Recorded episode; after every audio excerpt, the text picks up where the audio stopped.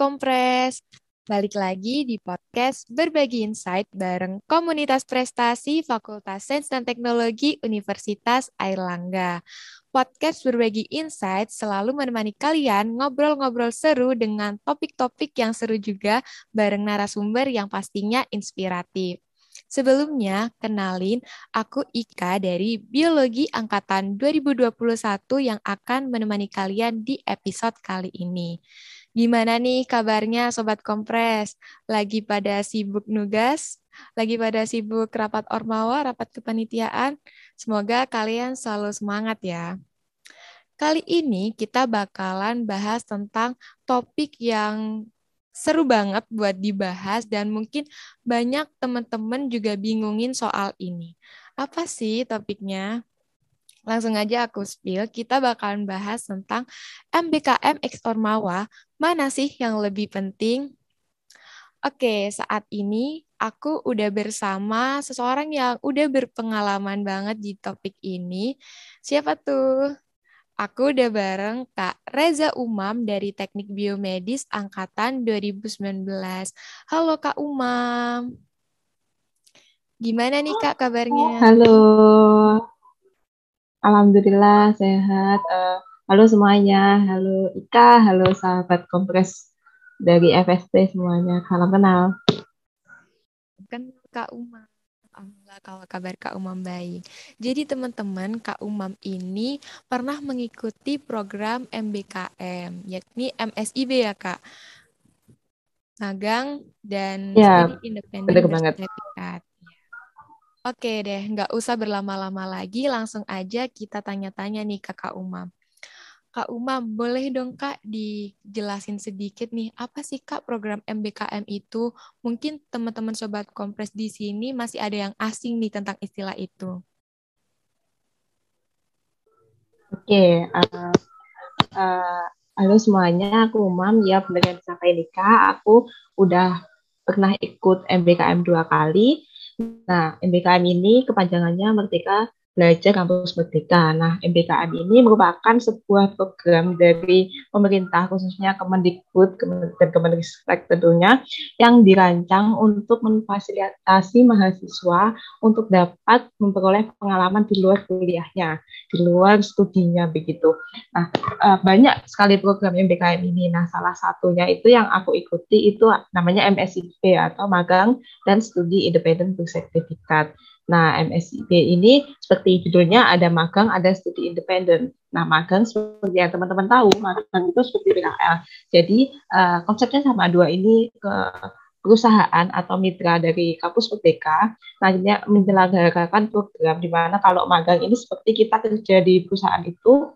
Nah, kalau yang studi independen itu kayak perusahaannya itu membuka kelas yang nantinya kita dapat masuk ke kelas itu, dapat khususnya seperti kita kuliah pada biasanya, namun dengan topik-topik yang asing atau kita belum tentu dapat di kuliah biasanya. Nah, tentunya program ini sangat bagus buat teman-teman mahasiswa semuanya untuk join karena banyak benefit yang uh, bisa kita dapatkan dari program ini. Mungkin itu overview-nya sedikit, nanti mungkin kita bisa gali-gali lebih dalam lagi sama Ika.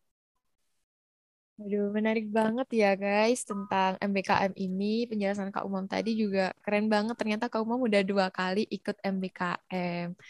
Nah, terus nih Kak Umam sendiri, um, MBKM kan MSIB ya Kak. Kalau boleh tahu di mana sih Kak tempat Kakak melaksanakan program itu?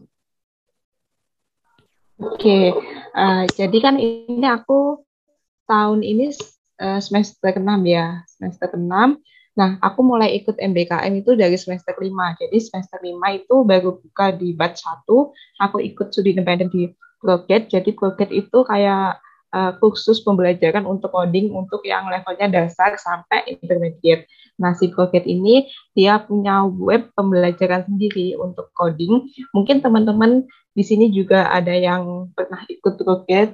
Nah, ini Proget tentunya sudah uh, tidak asing ya. Proget ini kayak decoding dan lain-lain itu. Nah, untuk yang kedua di semester ini aku juga ikut lagi studi independen lagi kebetulan di Mari Belajar. Nah, Mari Belajar ini bekerja sama dengan Microsoft.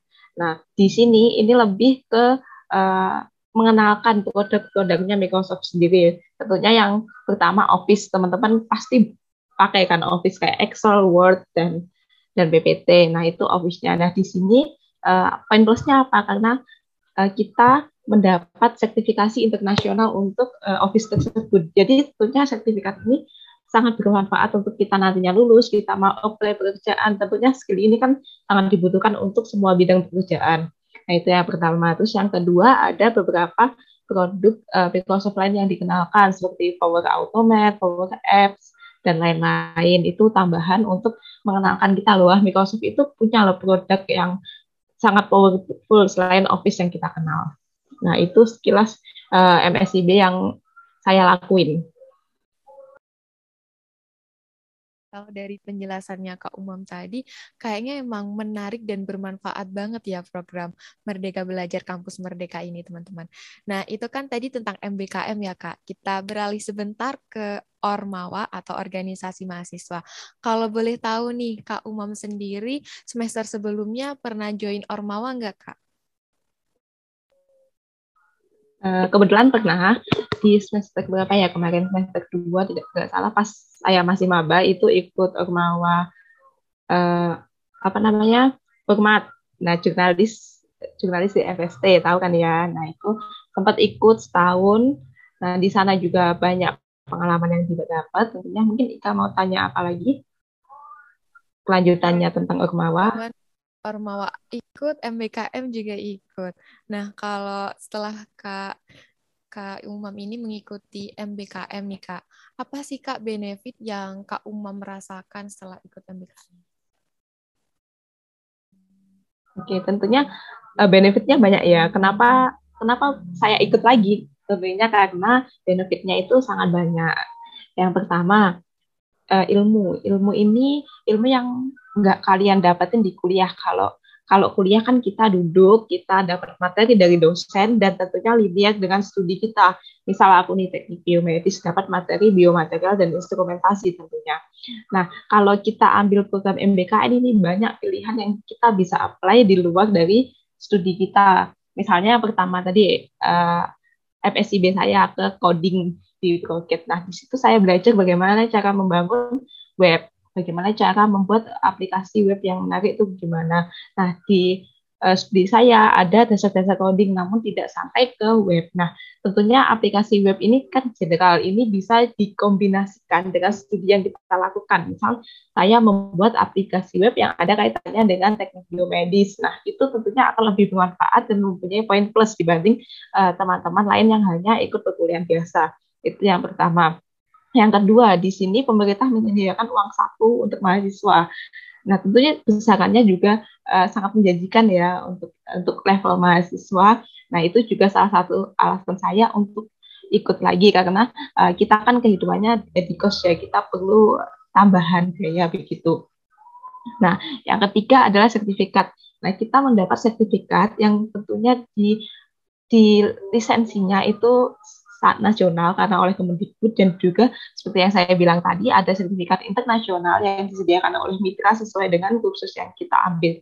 Nah, sertifikat ini sangat bermanfaat untuk kita selanjutnya setelah lulus di mana kita ketika akan mencari kerja kita mempunyai skill, mempunyai skill yang bisa kita buktikan lewat sertifikat itu. Jadi tidak kita tidak cuma ngomong saya bisa ini, tapi ini loh saya punya sertifikatnya yang bisa membuktikan kalau saya memang beneran bisa.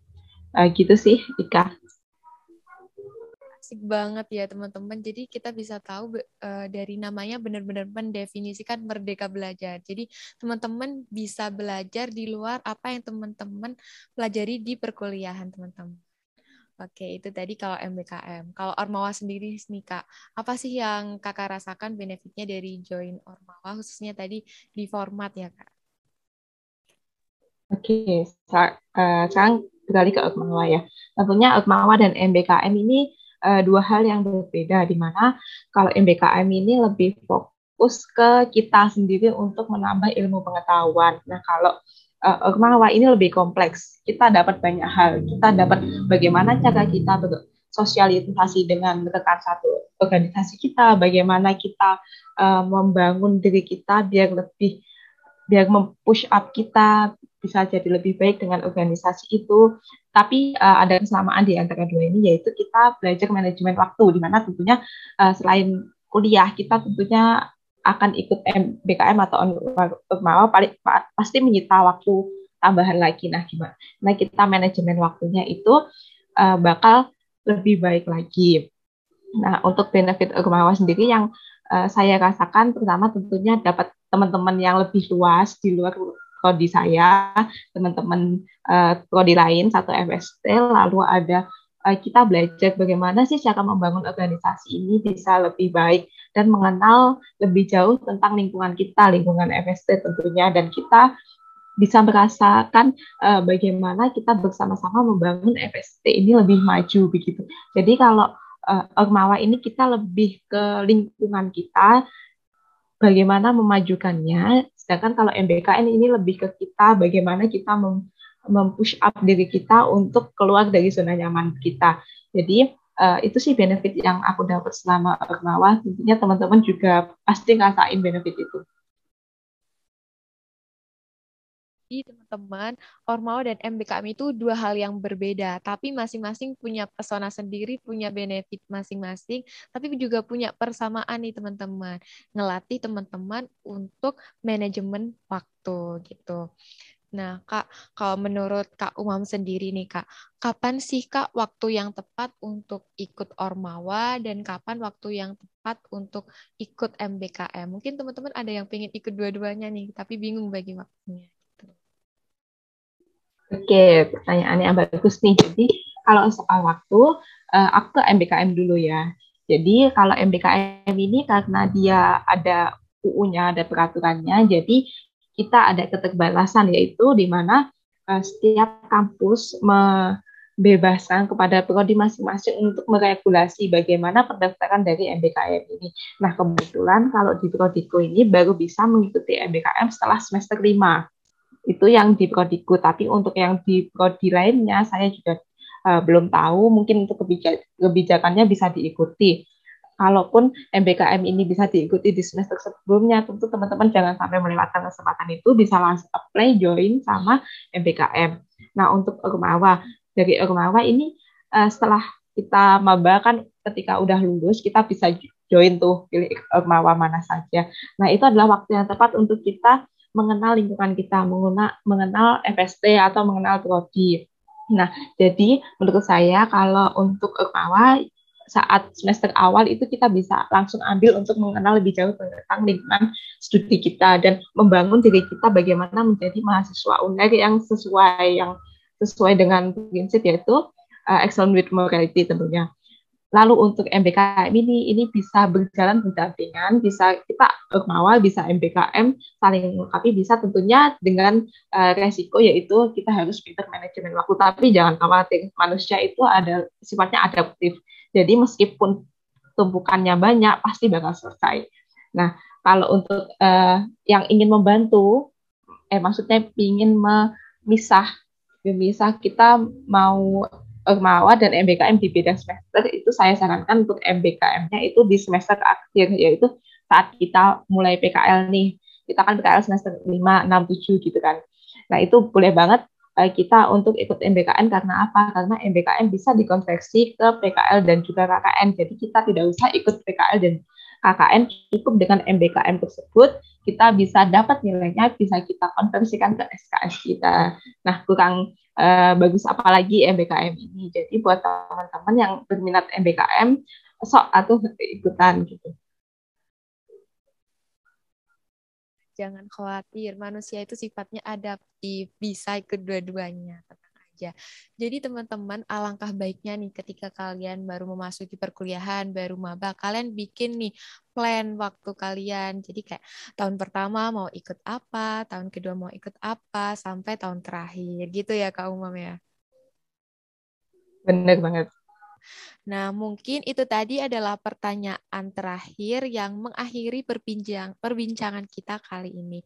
Aku mau ngucapin terima kasih banyak untuk Kak Umam udah ngeluangin waktunya buat sharing-sharing bareng Sobat Kompres. Terima kasih banyak ya, Kak. Dan juga aku mau, Iya, dan juga aku mau ngucapin terima kasih buat Sobat Kompres yang udah dengerin podcast ini sampai akhir. Sampai jumpa di episode selanjutnya. Bye-bye.